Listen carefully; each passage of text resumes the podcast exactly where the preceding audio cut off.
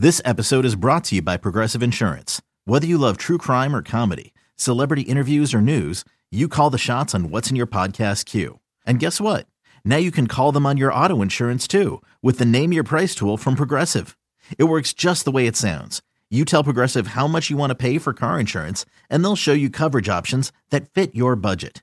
Get your quote today at progressive.com to join the over 28 million drivers who trust Progressive. Progressive Casualty Insurance Company and Affiliates. Price and coverage match limited by state law.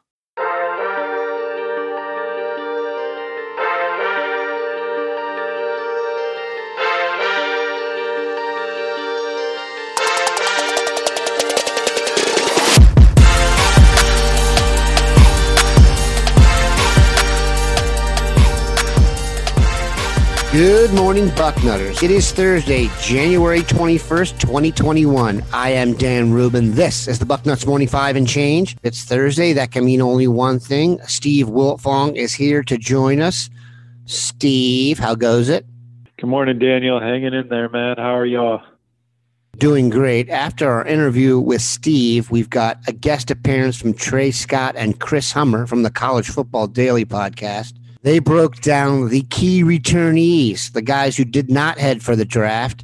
Shocker, Chris Olave is at the top of the list, and they talk about just how impactful that can be for the Buckeyes.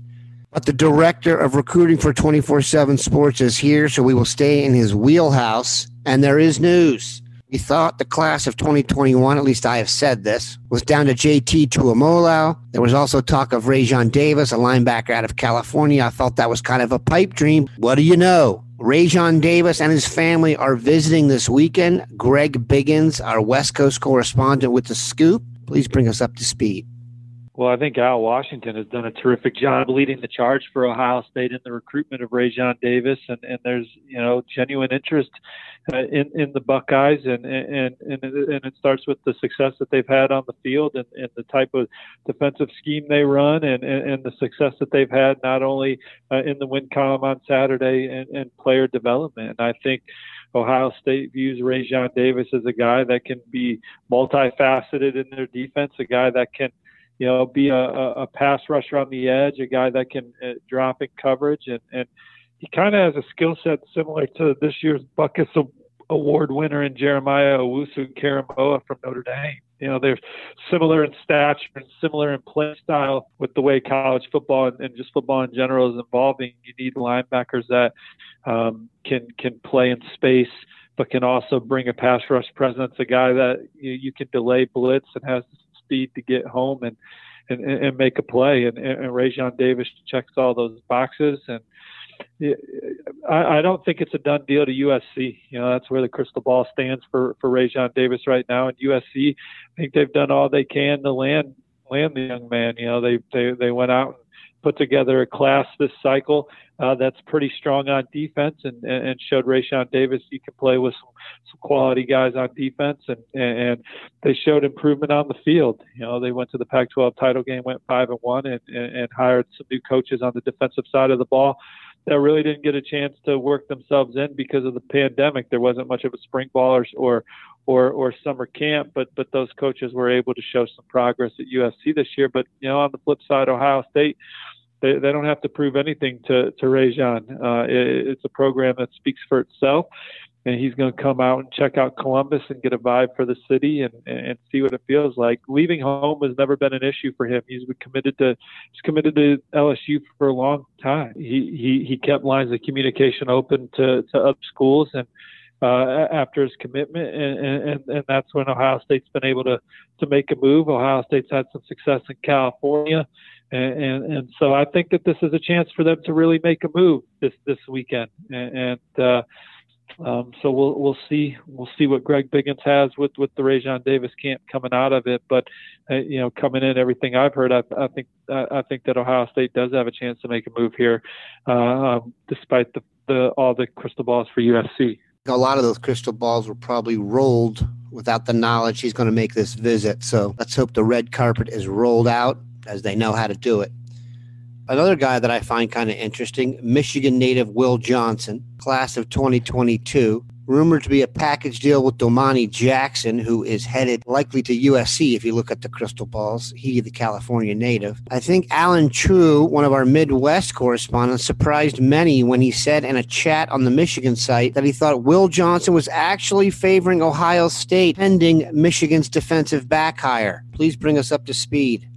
Yeah, I believe that to be true as well. Uh, Allen Trieu and, and Sam Webb. Uh, the publisher of our Michigan site, those guys, you know, have indicated Ohio State being in great position. And I talked to um, Will's dad this week, Dion Dion Johnson, um, who played at Michigan, and you know, he talked about how much his son really likes Coach Coombs, and uh, they've they've really clicked uh, those two, and, and and that's a guy that Will thinks if he plays for, he's going to maximize all his all his ability and potential.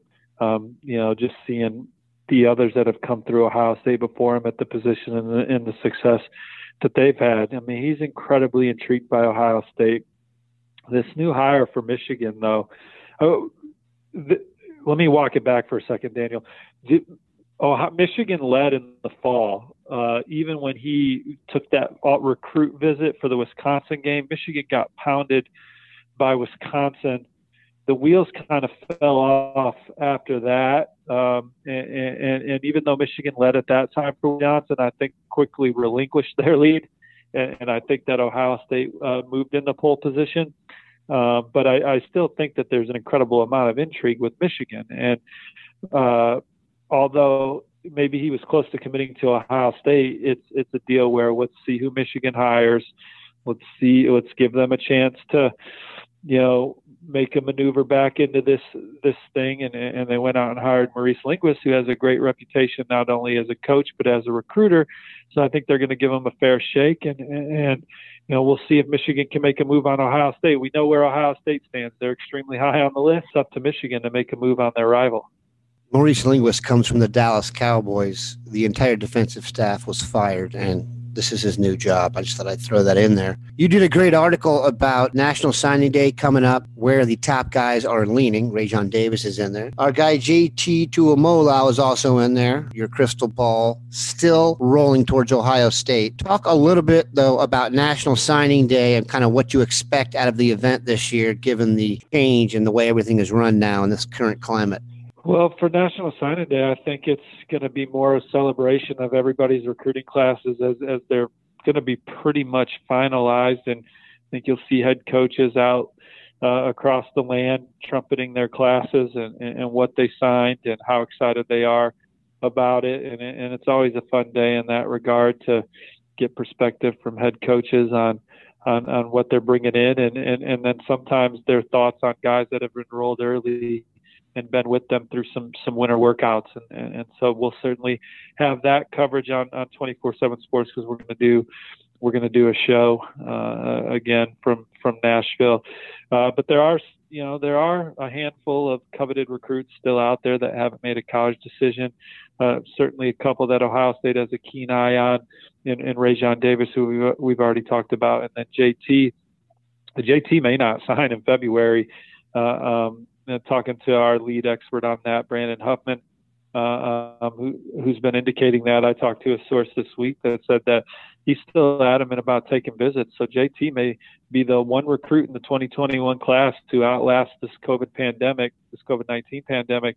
And hopefully the dead period is lifted in, in April and, and, and kids can get back out, out, out and, and visit schools and, and campuses. And if so, I mean, JT, he's a guy that he doesn't need to sign anywhere. He's got a spot, man. You can just show up, brother. We we got room for you, man. Whenever you want to come, you just be here for. This is when class starts. You, you come by, you come by this first day of class, and, and uh, we got we got you. Um, and, and and he knows that, and so with that, he doesn't need to sign in February. If he wants to take some visits in in April, um, after it's over and, get to Ohio State for the first time, get back to Alabama, maybe go see Washington, Oregon, and, and USC that round out this top five. Great. He could certainly also say, "Hey, I'm tired of the process and managing these relationships with coaches and, and, and sign in February, put an end to it." But all indication is that he wants to take visits and be comfortable waiting it out until you know the the NCAA dead period is lifted. We will continue to hold out hope for JT Tuimoloau. We appreciate Steve stopping by.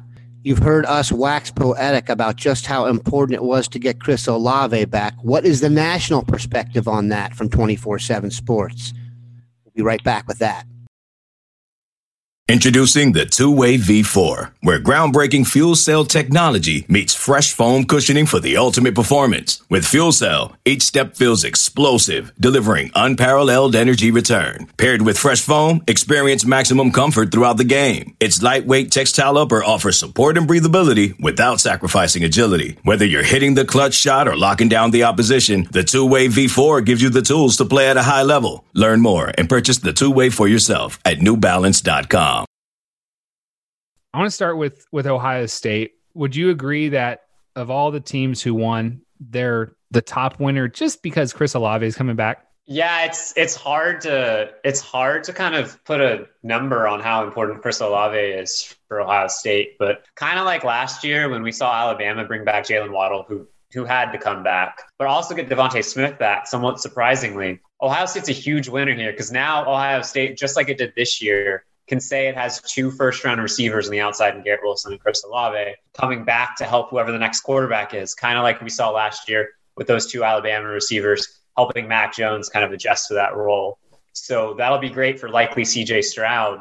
But to have those two kind of receivers with Chris Olave leading the way alongside what is probably, I think you would agree, the deepest wide receiver room in the country, Ohio State's going to be stacked in a position we talk about over and over again about how critical it is. And for Chris Olave to lead that group heading into 2021, Ohio State's stock jumped one or two notches alone because he is an absolute difference maker on the outside.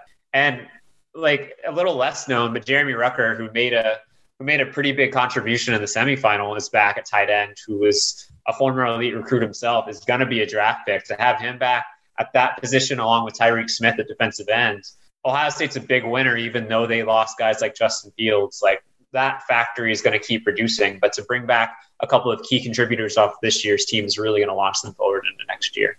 Olave's on. You mentioned it, the the DeVonta Smith, you know, training program, and I think uh, a loaded 2021 NFL draft at receiver and a weaker 2022 draft brings him back. I think I was thinking about this the fact that he was a three star recruit out of high school. I don't want to put too much stock into this, but he was. And I, I wonder if going into college, his, expect, his expectations just being a three star recruit are just different than the four and five stars who we know that they plan on just, they go, well, I'll be here for the next three years of, of my life. And a, a guy coming in with, with really no, no, no hype in Chris Olave, especially with this year being a lost year for so many guys, it makes sense to me why he would want to come back. So I'm I'm excited to watch him. I, I think CJ Stroud's going to put up huge numbers. I saw his Heisman odds were were skyrocketing, and and I think I think this Ohio State team is going to be dangerous. And you mentioned Garrett Wilson.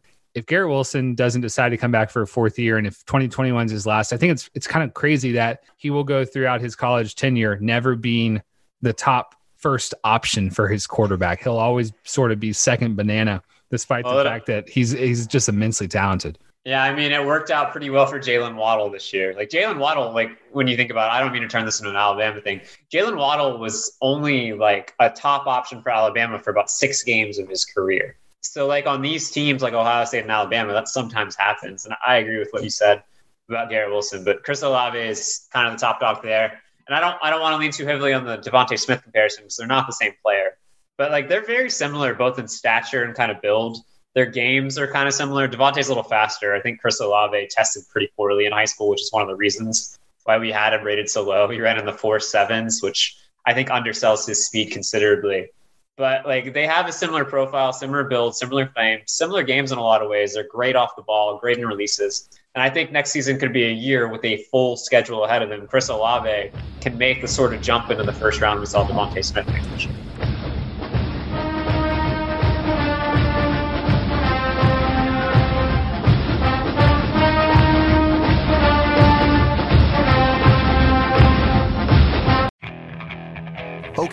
picture this. It's Friday afternoon when a thought hits you. I can waste another weekend doing the same old whatever, or I can conquer it. I can hop into my all-new Hyundai Santa Fe and hit the road. Any road. The steeper the better.